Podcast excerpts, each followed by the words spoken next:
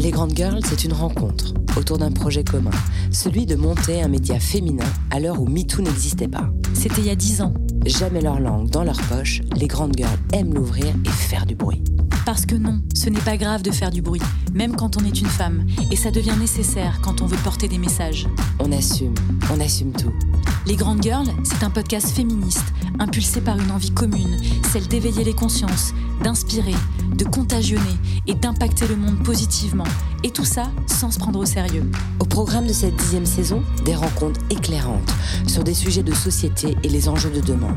Des invités qui incarnent nos valeurs, l'inclusion, l'égalité femmes-hommes. La liberté d'être soi et d'oser prendre le pouvoir. Je suis Katia Martin. Je suis Caroline Lévy. On peut rentrer ? Non, pas aujourd'hui, c'est pas une réunion mixte, on préfère rester entre femmes. Oh l'autre, entre femmes. Mais qu'est-ce que vous pouvez vous dire qu'on peut pas entendre ? Je ne comprends pas. Des trucs de femmes. On est comme des femmes, nous. Bah moi, ça va pas, toi. Non mais c'est bon, de toute façon, on voulait pas vous emmerder, on va y aller. Oui, c'est ça, on préfère rester entre nous. Mais attends, on peut juste se mettre dans un petit coin là-bas. Non mais tu comprends pas que les femmes aujourd'hui, elles ont besoin de résoudre leurs problèmes seules, sans les mecs. Ça fait des centaines d'années qu'on subit l'oppression et l'aliénation patriarcale. Aujourd'hui, on a besoin de s'organiser entre femmes pour lutter. Là, t'exagères, parce que nous, on n'est pas responsables de tout ça.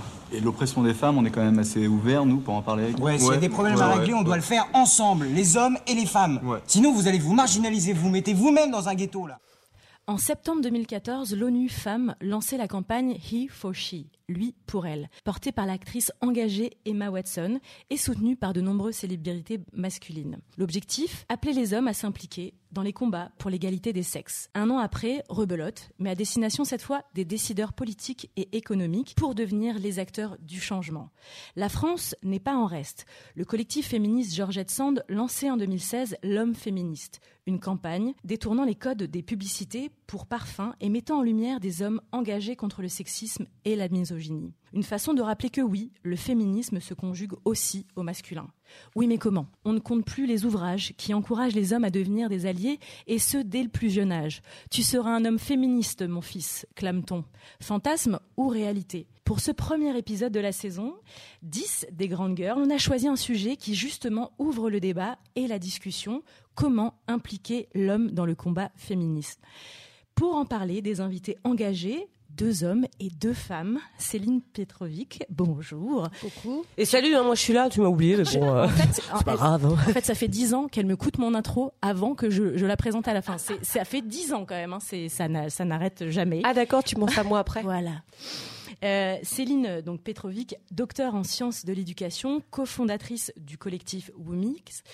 Euh, Jocelyn Mattont, membre actif de l'association strasbourgeoise Ru'Elles, hein, qui lutte notamment contre le harcèlement de rue. Benjamin Mira, membre de l'association Wo.men entrepreneurs et cofondateur du studio Ben Joe, et Marie Furlan, présidente de l'association queer et féministe Juin soixante-neuf. Tout un beau monde et un beau panel de représentations qui, qui évidemment s'engagent au quotidien dans la, dans la lutte et dans le combat pour le féminisme. Mais cette émission ne serait rien sans mon acolyte, sans mon binôme de toujours depuis dix ans, sans ma rousse d'amour qui partage ma vie au quotidien quasiment euh, H vingt-quatre, mon amour, mon ami, oh, oh là là. Oui, mon amour. Ah oui, oui fallait, ça valait le coup d'attendre. Parfois, faut, faut, faut pas être pressé en voilà. fait dans la vie.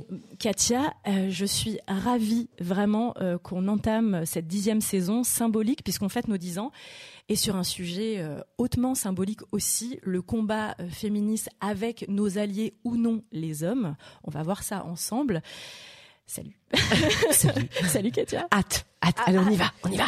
On monte sur le ring. Et bonjour à, nos, à notre public parce que c'est quand même la première émission qui se tourne avec un vous, public. Vous pouvez faire du bruit pour qu'ils nous croient parce que sinon les gens vont écouter genre ouais les, les mythos. Et non pas MeToo, pardon. Une blague qui est excellente. Pour commencer, pour, pour commencer cette, cette émission. Alors, on va commencer par toi, Céline. Oui. Euh, alors, on te, on te connaît un peu à Strasbourg. Tu es engagée, hein, et tu, tu, voilà, tu combats euh, beaucoup de clichés et d'idées reçues. Tu es, je l'ai dit en introduction, docteur en sciences de l'éducation. Et tu as fait du genre, véritablement, ton combat, ta spécialité. Et surtout, la théorie du genre que tu essaies de combattre par tous les moyens. On est d'accord ? La théorie du genre, c'est du fake, hein. Ça c'était euh, manipulation de deux mille quatorze de la manif pour tous, pour un petit peu détourner ce que c'est que le concept et ce que sont que les, les recherches sur le genre. Donc la théorie du genre, si vous entendez parler de ça, eh ben c'est faux. C'est, c'est, c'est faux, d'accord. Selon toi, en tout cas, c'est, c'est faux. J'ai une première question pour vraiment lancer le sujet. Peut-on impliquer l'homme dans le combat féministe ou pas, selon toi, et en faire un véritable allié ? Alors, bah, j'espère bien que oui. Après... Ah, ah, quand même. C'est, c'est quand même la moitié de la population. Donc, si on fait un combat à la moitié de la population, déjà... Euh... Alors, après, euh, après sur euh, comment, euh, comment impliquer, euh, les, les stratégies sont, sont multiples. Après, moi, je pense que les hommes sont des grands garçons. Hein, et peuvent tout à fait euh, s'impliquer euh, dans, dans, ce, dans cette démarche-là euh, tout seuls. Euh, mais toutefois, il y a quand même plein, plein de stratégies... Euh pour les y pousser un petit peu. Eh ben, on t'écoute du coup.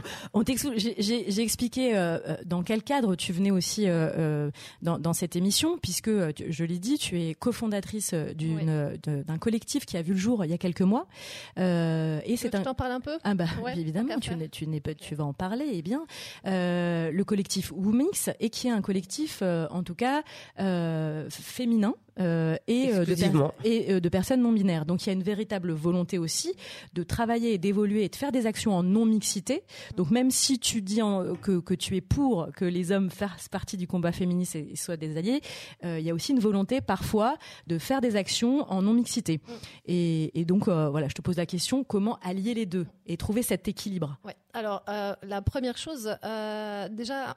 Pour introduire le propos, c'est que euh, la mixité, comme la non-mixité, c'est pas une fin en soi, c'est des moyens. On peut tout à fait être en mixité euh, et, euh, et se retrouver dans une situation complètement inégalitaire d'ailleurs. Quand on met les femmes, les hommes, euh, les filles, les garçons ensemble en mixité, sans projet égalitaire, en général, ce qui se reproduit, c'est les normes de genre, c'est les inégalités. Et on peut tout à fait euh, utiliser la mixité pour un projet égalitaire. Voilà. Ça, c'est possible aussi si on y réfléchit un peu. Et du coup, on peut aussi utiliser la non-mixité pour un projet euh, égalitaire, mais on peut aussi l'utiliser, cette non-mixité, plutôt mixité choisie, euh, pour un projet tout à fait inégalitaire. Hein. Là, quand on, on pense il y, a, il y a cinquante ans, les écoles non mixtes, hein, c'était pas du tout pour un projet euh, égalitaire. Alors du coup, euh, pour euh, Woomix, on est parti du constat euh, suivant, euh, eh bien, c'est qu'il y a un petit peu de mixité euh, sur la scène électro, mais pas tant que ça. Alors les stats, c'est quelque chose genre... Euh quatre-vingt-trois pour cent de, de D J, de, de, d'hommes euh, pour à peu près, euh, j'ai dit quoi, quatre-vingt-trois, ouais, dix-sept pour cent de, de femmes. Euh, Et euh, ce qu'on remarque, c'est la même chose que dans les autres euh, sphères de la société, c'est-à-dire que euh, ce qui est central, en gros, euh, c'est que la majorité des femmes, pas toutes les femmes, hein, euh, j'essentialise pas le propos, euh, mais la majorité des femmes, et beaucoup plus souvent chez les femmes que chez les hommes, eh ben, euh, y a un truc dans le genre « Ah, mais j'ose pas, euh, c'est pas ma place euh... ». Un plafond de verre, en fait, voilà, qu'on retrouve un oui. peu dans toutes les sphères ouais. et dans toutes ouais. les activités. Ouais. Hein, ça, ça, alors, c'est pas que dans, dans la, ouais. sur la Alors, électro. Ce, ce plafond de verre, il peut être à la fois euh, intérieur et extérieur. C'est ce qu'on appelle euh, la, l'autocensure ou la censure. Euh, donc nous, ce qu'on essaye de faire, c'est euh, de proposer un projet pour exploser en même temps cette autocensure et en même temps cette censure qui viendrait de l'extérieur. Euh, parce que voilà, pour, euh, pour que ces, ces plafonds de verre se, se maintiennent, euh, euh, tout le monde y participe un petit peu. Et, et même parfois par des simples petites remarques. Ouais, ouais, complètement. Euh, comme on en avait parlé, qui était euh, ah bah tu vas mixer, puis tu danseras après sur le bar en même temps. Voilà, tu mixes bien pour une fille. Oui, exactement. C'est, c'est, ouais. vous, vous travaillez avec notamment le collectif voilà. Tu mixes bien pour une ouais. fille, vous faites beaucoup de. Voilà, de, ouais. On a fait les, ouais, les vingt-quatre heures du mix ensemble, et puis on est euh, en étroite collaboration euh, toujours, puisque c'est, euh, c'est des copines aussi. Et alors donc pour revenir euh, au, au projet euh, Woomix, donc on est parti de, de, de ce constat-là. Euh, alors au début, euh, avec mon acolyte euh, Wesh, euh, on, on voulait juste acheter chacun euh, des platines et puis faire ça comme ça entre potes. Et puis, euh, et puis finalement, comme je faisais partie de l'association Dodékaz qui produit le festival Contre-temps, on s'est dit qu'on allait faire porter ça, enfin faire un truc un peu plus officiel, quoi. Voilà, donc euh, grâce à, à Dodékaz qui porte ce projet, grâce à Longévity aussi. Qu'on connaît bien. Voilà, euh, qui nous prête les locaux euh, pour les ateliers euh, prod. Donc on fait des ateliers euh, DJing, des ateliers prod à peu près deux samedis par mois. On a commencé en juillet deux mille vingt et un et tout est allé très très vite. Là, on a reçu une subvention du Shadok qui nous permet euh, de faire tous ces ateliers gratuits. Bon, déjà, ils n'étaient pas chers, c'était dix euros. Et en gros, ce qu'on fait, euh, c'est que notre projet repose sur trois grands piliers. Euh, la transmission de savoir technique, parce que pour mixer, ben oui, il faut quand même avoir un peu de savoir technique. Donc euh, en deux heures, deux heures et demie, euh, ben, si vous venez, d'ailleurs je vous invite à venir, mais non, voilà. C'est gratuit. Vous savez comment fonctionne euh, une, euh, une platine D J et vous savez comment caler des disques. Donc la technique, c'est pas très difficile. Après, c'est de l'entraînement, beaucoup d'entraînement, énormément d'entraînement. Et euh, dans les ateliers prod, au bout de deux heures, deux heures et demie, vous savez aussi comment composer euh, un morceau. Donc la transmission de savoir technique, c'est le premier pilier. Euh, le deuxième, euh, c'est euh, la connaissance des savoirs qui sont relatifs au genre euh, ou aux inégalités femmes-hommes, à l'homophobie, à la transphobie.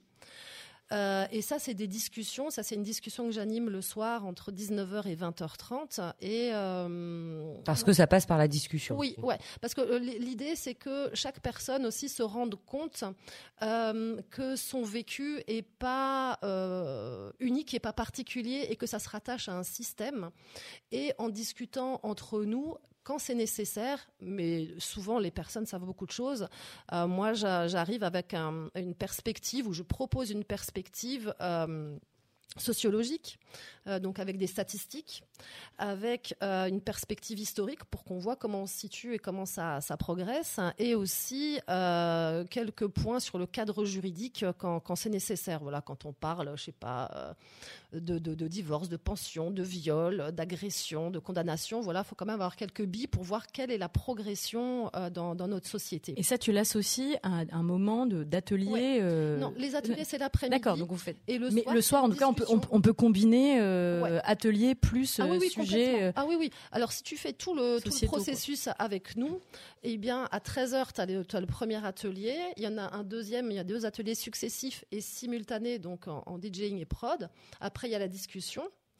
Ensuite, on fait un open platine. Donc ça, c'est le troisième pilier. Euh, oser... Où là, on vient, on vient danser. Oser en se mettre écoutant. En avant. Non, là, c'est les D J, euh, les, euh, les meufs qui ont, euh, et les personnes non-binaires et les personnes trans, qui sont venues s'entraîner euh, aux ateliers DJing, qui peuvent déjà se produire le soir devant un public. Ça, ça nous plaît, il faut oser. Voilà, et ça, c'est le troisième pilier. Donc, le premier, transmission des savoirs techniques. Le deuxième, acquisition de connaissances euh, sur les inégalités. Et le troisième, euh, désacralisation du passage sur scène. Et donc, je vais tout de suite poser la question. Ouais. Euh, qu'est-ce qui ferait que, que ces propositions-là, ces actions, ces trois piliers-là ouais. pourraient pas être à destination euh, d'hommes cisgenres? Oh bah ça pourrait.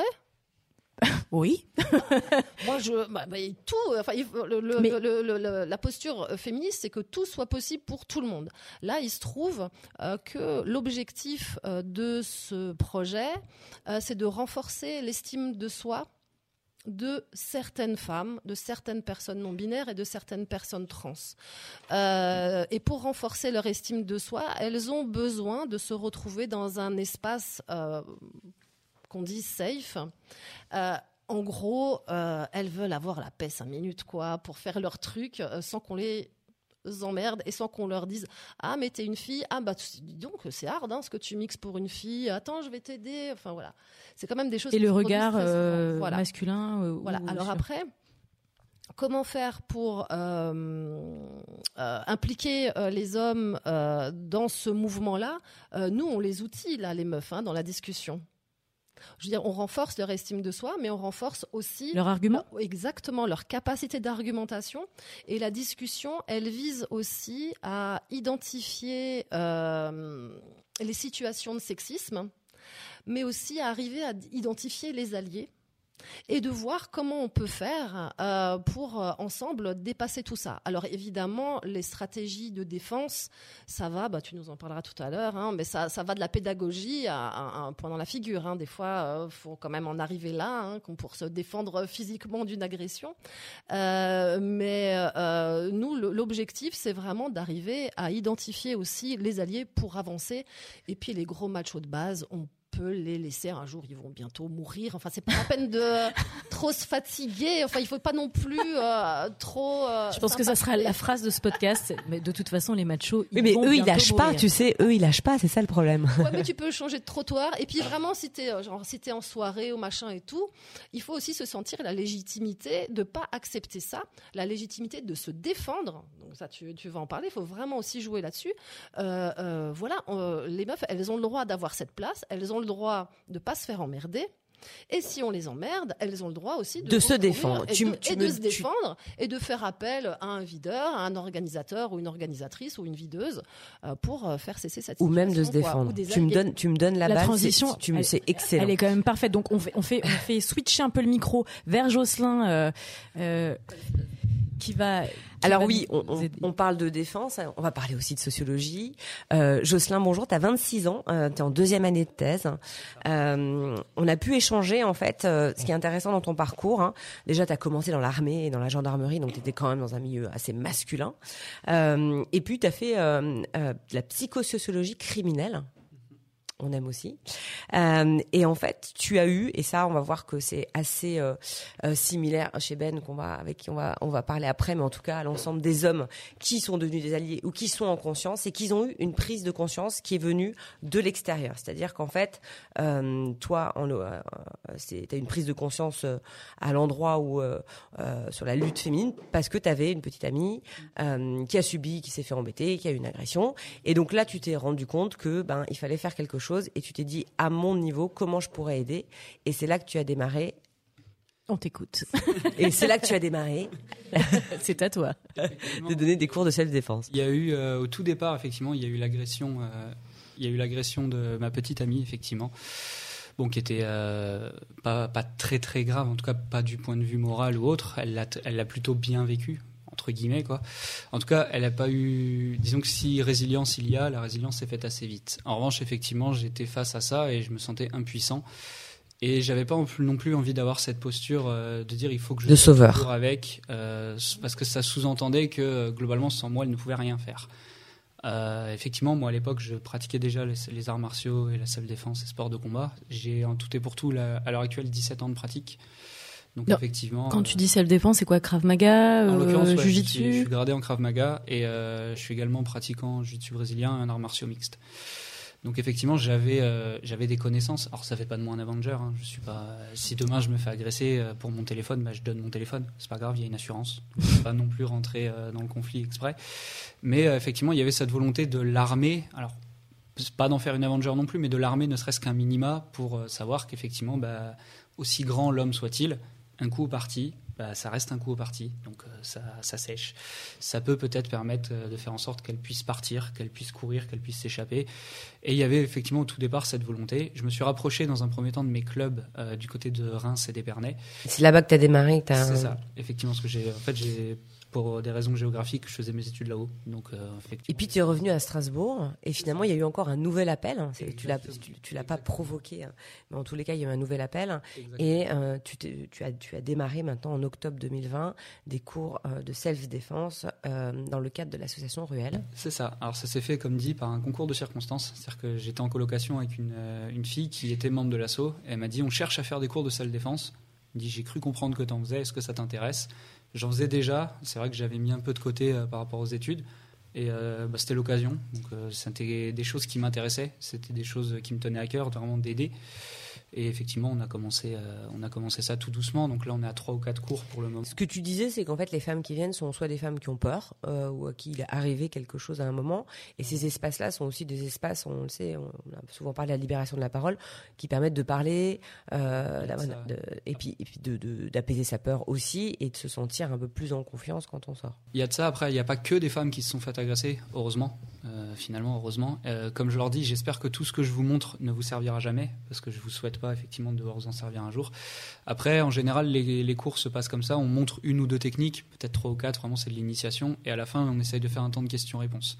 Ce temps de questions-réponses, c'est euh, revenir sur des situations vécues ou fantasmées, parce qu'il y a énormément de situations qui sont euh, fantasmées dans le mauvais sens, c'est-à-dire qui font peur, effrayantes, on voudrait pas que ça se produise. et euh, quid de ces situations, que faire à ce moment-là. Donc il y avait effectivement euh, il y a ce petit temps d'échange. Alors l'idée c'est pas de juger ou dire euh, mon Dieu tu aurais dû faire ça, parce que bah voilà on peut pas faire grand-chose. Mais euh, voilà, l'idée c'est de, d'armer encore une fois ces personnes, de revenir et peut-être de déconstruire ces situations un peu caricaturales et fantasmées, et de leur dire que tout n'est pas bloqué, il y, a, il y a potentiellement des moyens de s'en sortir, quoi. Ma question c'est comment dans cet environnement-là, euh, Ru'Elles on l'a dit, hein, c'est une association qui lutte contre le harcèlement de rue, donc souvent les femmes ont été déjà une première fois ou plusieurs fois victimes de harcèlement de rue, une fois qu'elles, te, qu'elles sont confrontées à toi, qu'elles te voient et tu es là pour les, les accompagner, les aider, les armer comme tu le dis, comment elles réagissent? Est-ce que le fait que, ce, que, que tu sois un homme qui, qui vient les, les aider, euh, est-ce qu'il peut y avoir une forme de réticence euh, ou euh... Certainement qu'il y en a. En tous les cas, les personnes qui s'inscrivent savent que euh, le, l'intervenant est un homme. Donc si vraiment il y a une réticence, je pense que malheureusement, elles ne s'inscrivent pas. Pour le moment, on n'a pas encore réussi à trouver des personnes. Euh, il y en a, il y en a énormément. Pas du tout, c'est bien accueilli. Ça ne s'est pas encore fait, ça n'a pas encore matché au niveau des emplois du temps. Certainement que ça se fera. C'est vrai que les personnes qui viennent, euh, moi, je ne démontre pas sur elles. C'est-à-dire que je demande toujours à des amis à moi de venir, hommes aussi. Euh, pourquoi ? Parce que la dernière fois, j'ai par exemple un ami qui est venu, donc euh, un mètre quatre-vingt-cinq, quatre-vingt-dix, cent kilos. Et j'ai quand même des personnes qui me disent « Oui, mais toi, ça fonctionne parce que t'es musclé. » Bon, euh, oui. Euh, oui. Croyance, a priori. Stéréotype. Bah, ouais, c'est, c'est reçu. Ça, ça fonctionne surtout, euh, dire, même si, quand bien même je serais euh, musclé, selon leur dire, euh, il fait quand même cent dix.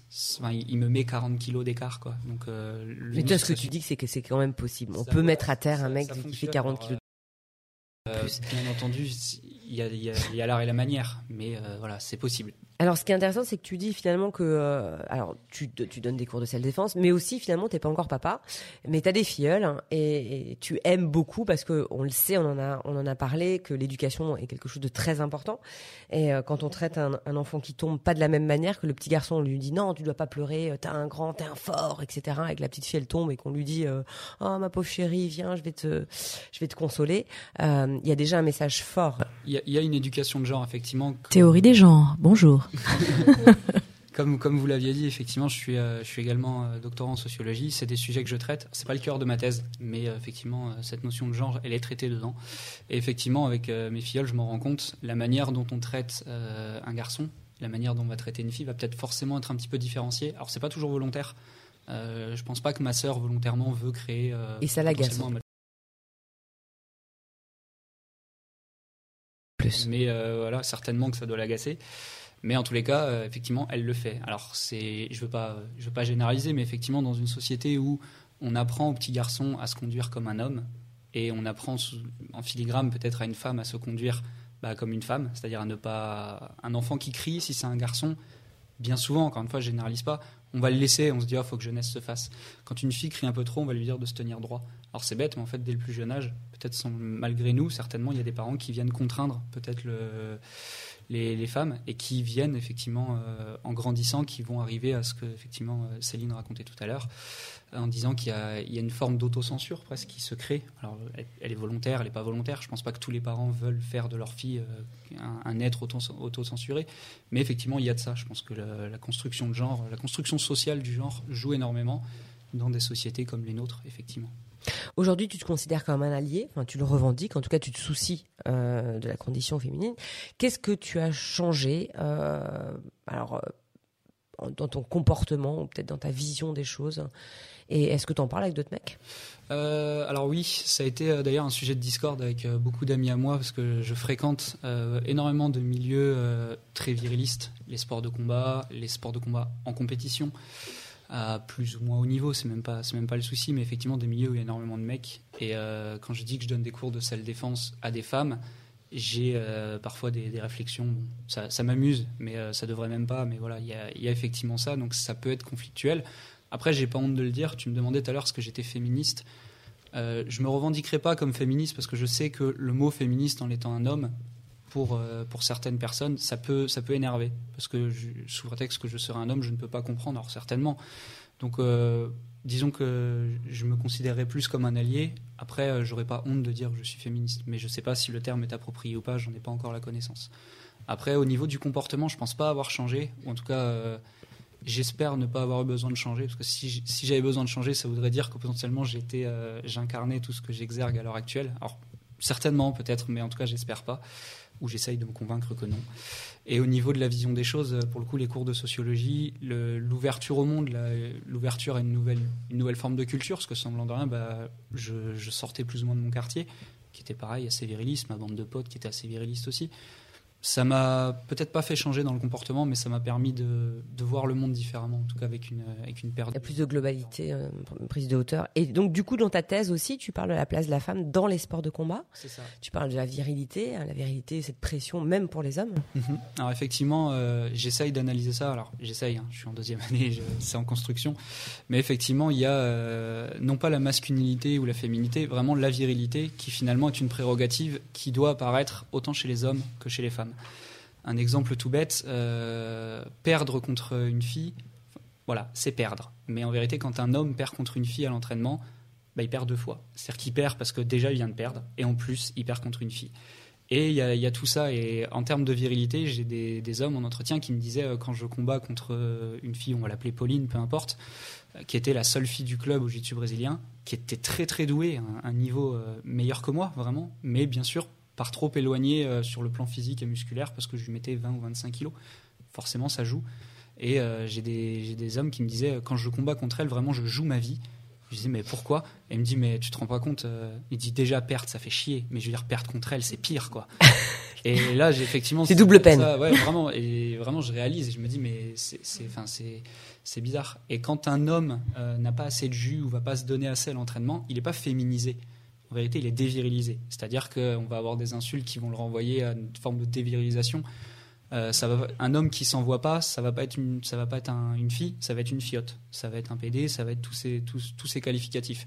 Une fille qui dans est, les sports de combat. Dans les sports de combat, effectivement. Enfin, je, je pense ouais. que c'est des termes qu'on peut entendre dans plein alors, de sports. Certainement oui, ailleurs. Il parle, il parle aujourd'hui. Oui, oui, mais je pense qu'on peut généraliser. Euh... Je, je pense que euh, ça peut s'étendre à énormément ouais. de pratiques, quoi. Et euh, à l'inverse, Pauline, qui était euh, une fille euh, extrêmement brillante, dans le, dans, même dans son jiu-jitsu, dans son jeu, Euh, elle était euh, non pas viril, enfin elle était virilisée, mais euh, elle n'était pas renvoyée à son genre. On va pas dire elle est forte, on va dire que c'est une machine de guerre. C'est-à-dire qu'on va l'essentialiser, on va la, on va la rendre mécanique. On va dire euh, c'est un monstre, c'est une machine de guerre, on va la, on va l'animaliser. Euh, on va dire que c'est une. Va, pour un, oublier un, presque que c'est une femme. Voilà, en fait, tout est, tout, tout est, tous les prétextes sont bons pour dire que si elle est douée, euh, c'est pas une femme, et que si on perd peut-être contre elle. Globalement, on ne perd pas contre une femme, on perd contre cette machine de guerre qui est incarnée en l'instar de Pauline. Alors, ça, question, que, quels seraient les leviers euh, pour déconstruire ce, ce, ce genre de propos, de, de, de, de langage euh, voilà. qui, qui, enfin, j'ai, j'ai pas de réponse là et je sais pas si on arrivera à l'issue. Et puis surtout, de, de c'est un discussion. processus long puisque c'est, bien c'est sûr. constamment déconstruit. Mais est-ce qu'on a des, des bribes de... de, de d'idées, de leviers possibles en fait. Alors là, je vais me mettre à dos énormément de sociologues. les, les sociologues Ils sont nombreux à nous écouter, évidemment. Les sociologues ont tendance à penser qu'on doit simplement analyser, et euh, c'est notre travail. On, ana- on, on constate, on analyse, mais on n'apporte pas toujours des leviers. En vérité, des leviers, il y en a. Euh, on peut piocher du côté de la psychologie, on peut piocher du côté des sciences de l'éducation. Surtout, d'ailleurs. Céline euh, acquiesce parce que je sais que tu travailles aussi beaucoup là-dessus. Pour ma part, j'avais travaillé sur ce que j'avais nommé le style pédagogique, c'est-à-dire la manière dont on enseignait.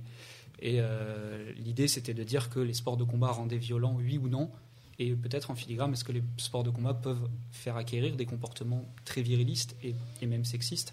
Et euh, il existe énormément de clubs, par exemple, qui sont tenus par des femmes, où il y a un peu moins de personnes, effectivement, mais je pense que euh, mettre des femmes à des postes d'entraîneurs, à des postes clés, des postes qui incarnent une certaine légitimité, ça peut être un levier. Et euh, ne pas avoir en entraîneur le cliché, entre guillemets, du macho, quoi. Je pense que ça peut aider aussi. Euh, ça peut aider. Merci beaucoup. Je, je vois Ben qui, qui, qui acquiesce. Viens, allez, viens. Allez, on change de, on change de place, on te donne la parole. Euh, Benjamin, pendant que je te laisse euh, t'installer, juste te présenter. Marie, en, en tu quelques... peux nous rejoindre aussi. Et, et Marie nous rejoint. Euh, Benjamin, en quelques mots, euh, tu diriges une agence graphique avec ton acolyte Joe. Euh, on partage avec vous cette croyance que le monde a besoin de projets qui ont du sens pour rendre le monde meilleur. Euh, et et euh, tu es là aujourd'hui pour euh, bah, parler en tant qu'homme, évidemment, mais euh, sur deux choses. La première, c'est que ce que tu as en commun euh, avec Jocelyn, c'est que toi aussi, en fait, tu as une prise de conscience, puisque euh, ta relation avec une féministe t'a amené à avoir une réflexion pro-féministe, et donc tu as pris conscience de la lutte féministe et des endroits où finalement on peut s'investir en tant qu'homme pour soutenir la cause. Ah, tout à fait, j'ai eu la chance de partager à peu près quatre ans de ma vie avec une femme qui travaille au planning familial et qui a toujours été en, engagée dans ses combats, elle est militante, et euh, elle a eu énormément de pédagogie pour euh, m'enseigner en fait euh, énormément de choses sur le féminisme, sur les féminismes.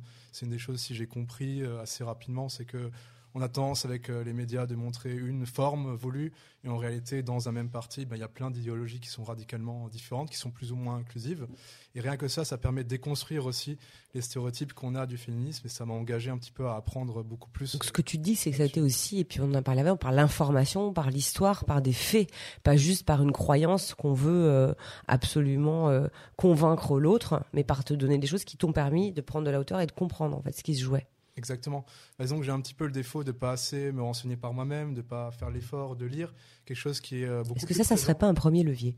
C'est un des premiers leviers, effectivement, et c'est quelque chose qui est très présent aussi chez les militantes, c'est qu'elles se renseignent énormément. Je voulais qu'à dire chez les militaires. Je... pardon, je me suis dit, ah bon, mais quel rapport ? Peut-être, je ne sais, euh, sais pas, j'étais loin là, pardon, excusez-moi. Non, en tout cas, il y a beaucoup d'efforts d'apprentissage, parce que c'est aussi des nouveaux sujets. Donc il y a beaucoup de podcasts qui se développent, qui sont écoutés, il y a beaucoup de livres, d'ouvrages, et du coup, il y a une, euh, oui, une, une intervention, du... on est ah. là. On est là depuis dix ans, voilà, voilà, on, on essaye. Tout à fait. Il y a une recherche en tout cas de, de savoir, de théoriser, de comprendre, ce qui n'est pas forcément le cas, peut-être plus généralement chez les blancs, cisgenres, hétéros, où on va un peu se reposer sur nos acquis. Et euh, c'est vrai qu'en confrontant avec des personnes qui ont la recherche de, de, de transmettre ce savoir, c'est très dur aussi pour elles. Elles sont souvent questionnées, toujours les mêmes questions, ça peut être éprouvant, toujours se justifier. Euh, et moi j'ai eu la chance d'avoir ce cas-là, ce contexte-là où j'ai pu dépasser tout ça, et du coup c'est aussi mon enjeu et mes responsabilités de pouvoir le transmettre à d'autres hommes. D'autres hommes, parce que tu disais, ça passe peut-être beaucoup mieux, ou en tout cas avec plus de douceur, hein, ce discours, hein, quand c'est un, un homme qui parle à un homme plutôt qu'une femme, il n'y a pas cette forme de dualité, donc du coup tu t'amuses à le faire. Euh, c'est plus facile, oui et non.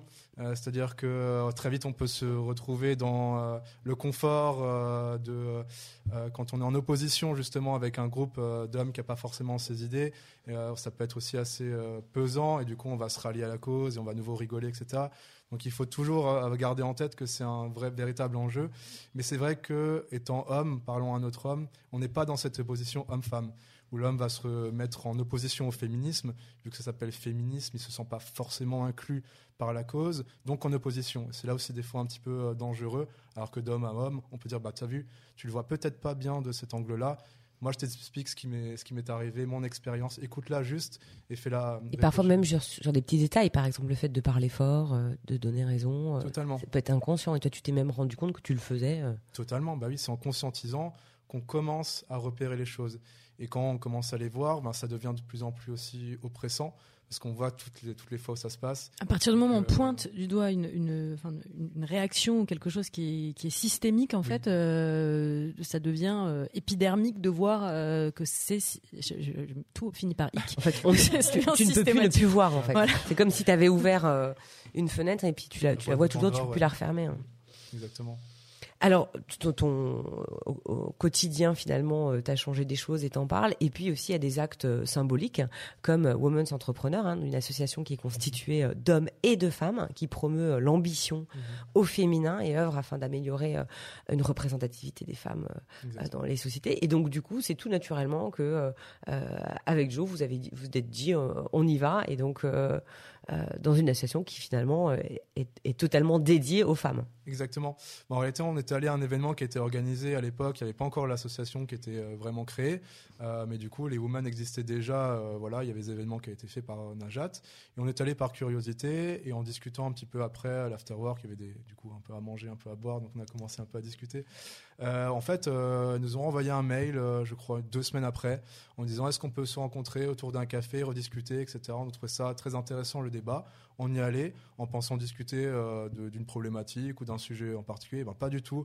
Ils nous ont proposé de rejoindre la création de l'association. Qui est paritaire, du coup, paritaire. Deux hommes et femmes. Et alors, on va préciser, Woman Entrepreneur, c'est Wo.men. Ouais. Donc, il y a vraiment en plus euh, un ouais. jeu de mots euh, sur le fait que euh, y a vraiment, euh, les hommes sont impliqués, intégrés euh, dans cette asso. Quoi. Du coup, que ça ouais. soit la parité dans cette euh, association, totalement. Ouais. Merci beaucoup, Ben, d'être venu. Euh, on sait que là, on a, tout le monde a envie d'échanger. Donc, euh, oui, on, on voit des réactions dans le public. envie que les gens disent oui, euh, lève les yeux. Euh, ça, en tout cas, ça augure du meilleur. Hein, de, la discussion va se poursuivre après l'enregistrement.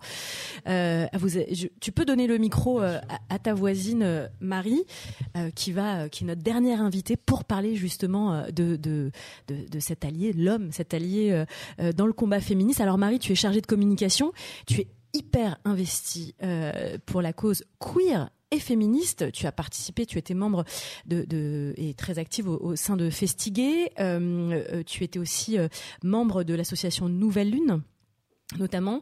Euh, tu as organisé assez récemment, euh, ces, ces, ces derniers étés, euh, des apéros queer totalement ouverts et euh, inclusifs. Euh, et tu as euh, récemment monté cette association euh, qui s'appelle Juin soixante-neuf.